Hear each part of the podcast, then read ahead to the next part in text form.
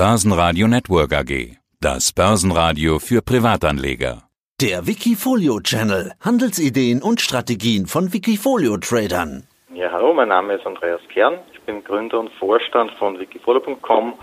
Wir betreiben diese Plattform seit 2012 äh, in Deutschland und ich bin seit Anfang an logischerweise als Gründer voll dabei.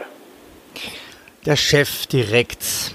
Unter Wikifolio-Tradern duzen wir uns. Ist es okay, wenn ich auch du sage, Andreas? Absolut. Okay. Österreich macht Homeoffice, die Welt macht Sabbatical. Wie läuft denn Wikifolio im Homeoffice-Zeitalter? Ja, vom Teamwork her vielleicht sogar besser, stellenweise. Also wir waren ja relativ schnell mit der Umstellung, haben schon vor vier Wochen allen Mitarbeitern es erlaubt, zur Gänze Homeoffice zu machen haben dann ein paar Tage später gesagt, jeder muss seinen Laptop mitnehmen und bereit sein fürs Homeoffice und waren tatsächlich auch vier Tage, bevor es verpflichtend kam in Österreich, vollständig im Homeoffice. Und was wir sehen, wir hatten ja früher schon auch Mitarbeiter in Deutschland, auch in anderen Bundesländern in Österreich. Jetzt haben wir im Grunde gleiches Recht für alle. Und es laufen Videokonferenzen im Grunde besser, wenn alle remote sind, als wenn fünf da sitzen und zwei sich einwählen. Also insgesamt geht eigentlich gleich gut, wenn nicht sogar in manchen Stellen besser weiter als bisher. Und die Arbeit ist ausreichend da. Also finde ich eine klasse Aussage. Es läuft sogar besser. Also Wikifolio auch im Homeoffice-Zeitalter angekommen. Alle Mitarbeiter, wie kann ich mir das vorstellen? Ab 8 Uhr oder wann auch immer online mit Kaffee und am Laptop am Start quasi. Ja, also wir setzen Slack und Zoom ein. Letzteres ist übrigens auch einer der großen Highflyer bei uns im Trading, die Zoom-Aktie. Und man sieht, wer online ist, jeder ist sehr responsive, geht schnell zum, zum Telefon. Wir haben auch äh, einmal jeden Tag um 16 Uhr Wikifolio Tea Time, wo man ohne Zweck sich einfach treffen kann, zu plaudern, Witze zu erzählen, was, was auch immer. Gute Idee, vielleicht soll ich das auch mal einführen. Ja, wir vom Börsenradio haben auch Homeoffice seit etwa vier Wochen. Klappt auch relativ gut. Jetzt haben wir quasi hier im Sendestudio. Da übernachte ich. Bin quasi schon in der Isolation. Ich, ich gehe auch nicht nach Hause. Ich bleibe wirklich hier im Sendestudio. Und meine Mitarbeiter haben dann quasi zu Hause auch im Homeoffice quasi ein kleines Studio. Wir haben ja einmal in der Woche einen, Wikifolio-Trader im Interview mit seiner Strategie. Jetzt haben wir quasi die größte Krise aller Zeiten, auch in vielen Wikifolios vermutlich. Du hast ja viele Statistiken.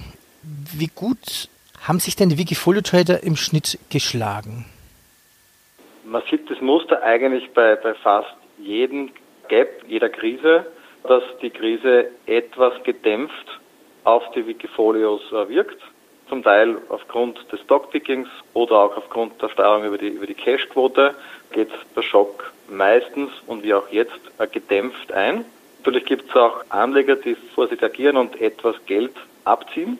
Also wir halten logischerweise auch etwas äh, Abflüsse, aber auch wieder ziemlich gute Zuflüsse. Also letzte Woche war das Sentiment auf der Trader- wie auch auf der Investorenseite sehr, sehr positiv und wir haben einen Rekord-Net-Inflow gehabt in allen Produkten. Das ist eigentlich überraschend. Ich hätte jetzt gedacht, dass viele stillhalten und abwarten und eher vielleicht die Liquidität an den Seiten dran gehen. Aber heißt das schon, die Trader kaufen schon wieder? Das haben wir jetzt im März gesehen, dass jede einzelne Woche im März waren mehr Trades als jede Woche ever bevor. Das heißt, Handelsvolumen, Trade-Anzahl ging enorm nach oben, sowohl was die ausgeführten Trades betrifft, als auch was äh, Limit Orders betrifft. Da war die Steigerung nochmals deutlich größer. Also massiv viele Limit Orders wurden platziert und dort auch überwiegend auf der Kaufseite, wo einfach Trader warten auf entsprechend günstige Preise und so versuchen, möglichst schnell in den, in den Markt reinzukommen. Also man sieht ja, Outperformance passiert an schlechten Tagen oder nach schlechten Tagen. Und im Grunde ist jetzt die Sternstunde des Wikifolio Traders, der mit, mit raschem Reagieren tatsächlich was, was bewegen kann und da auch entsprechend im Vorteil ist im Vergleich zu einem normalen Aktienfonds, der natürlich nicht so rasch agieren kann. Ein Wikifolio Trader könnte von heute auf morgen in Cash gehen. Das kann ein großer Fonds mit 50 Milliarden an der Management natürlich nicht machen. Das stimmt. Ich weiß nicht, wie viele Statistiken du zur Verfügung hast. Du, du hast die, die Liquidität, die Cashquote angesprochen. Ja. Die liegt normalerweise so um die 20 bis 25 Prozent. Die ist in der letzten Februarwoche angestiegen auf knapp über 30 Prozent. Das kommt aus zwei Effekten. Also natürlich steigt ja auch die Cashquote, wenn der Aktienbestand etwas weniger wert wird. Und bei mehr als 25 Prozent Einbruch hat man natürlich auch gemerkt in den Portfolios. Also ein Teil ist, der Nicht-Cash-Teil wird weniger wert, aber das erklärt nur einen Bruchteil der Änderung. Man hat schon gesehen, dass sich die Trader mehr Liquidität beschaffen. Das war so Ende Februar, Anfang März. Und jetzt wird dieser Cash-Anteil langsam, aber Schritt für Schritt auch abgebaut in den letzten drei Wochen. Die Trader sind in Lauerstellung und warten auf entsprechende Chancen äh, zum Einstieg. Du sprachst von Zoom an, also für die Hörer ZOO geschrieben, gehört zur Subscription-Ökonomie quasi, also man verkauft Abos für, für Meeting, für Videokonferenzen. Was gehört denn noch zu den meistgehandelten Aktien derzeit bei Wikifolio? Also wir bereiten ja gerade ein neues Format vor. Also die meist gehandelten Aktien nach Volumen gibt es eh laufend im Blog. Das ist schon recht spannend. Aber wir haben ja durch unsere Daten nochmals viel bessere Möglichkeiten als die Börse, weil ich weiß ja auch, welche Art von Trader ist aktiv, geht in eine Richtung, was für ein Style hat er. Das wir können viel mehr Infos noch rausziehen, als es eine, eine Börse kann. Weil wenn ich nur aufs Volumen schaue, kann unter Umständen ein einzelner Trader, der eine Aktie kurzfrist tradet, das Volumen massiv bewegen. Und das ist ganz eine andere Aussage, wenn ich im Vergleich dazu mir anschaue, wer ist Buy and Hold und geht entsprechend langfristig rein. Und ich habe jetzt einmal zehn Aktien herausgesucht, die von unterschiedlichen Wikifolios gekauft wurden, wo auch zusätzlich Top-Trader dabei sind, also große Wikifolios mit äh, viel Asset, mit guter Performance, mit geringem Drawdown. Und dann habe ich noch einmal unterschieden, waren diese Wikifolios, diese Trader, nur auf der Kaufseite, nur auf der Verkaufsseite oder haben sie kurzfristig getradet. Und da sticht eigentlich wenig überraschend eine Aktie hervor, nämlich die Amazon-Aktie, die ja sowieso jetzt äh, beschrieben wird als größter Krisengewinner.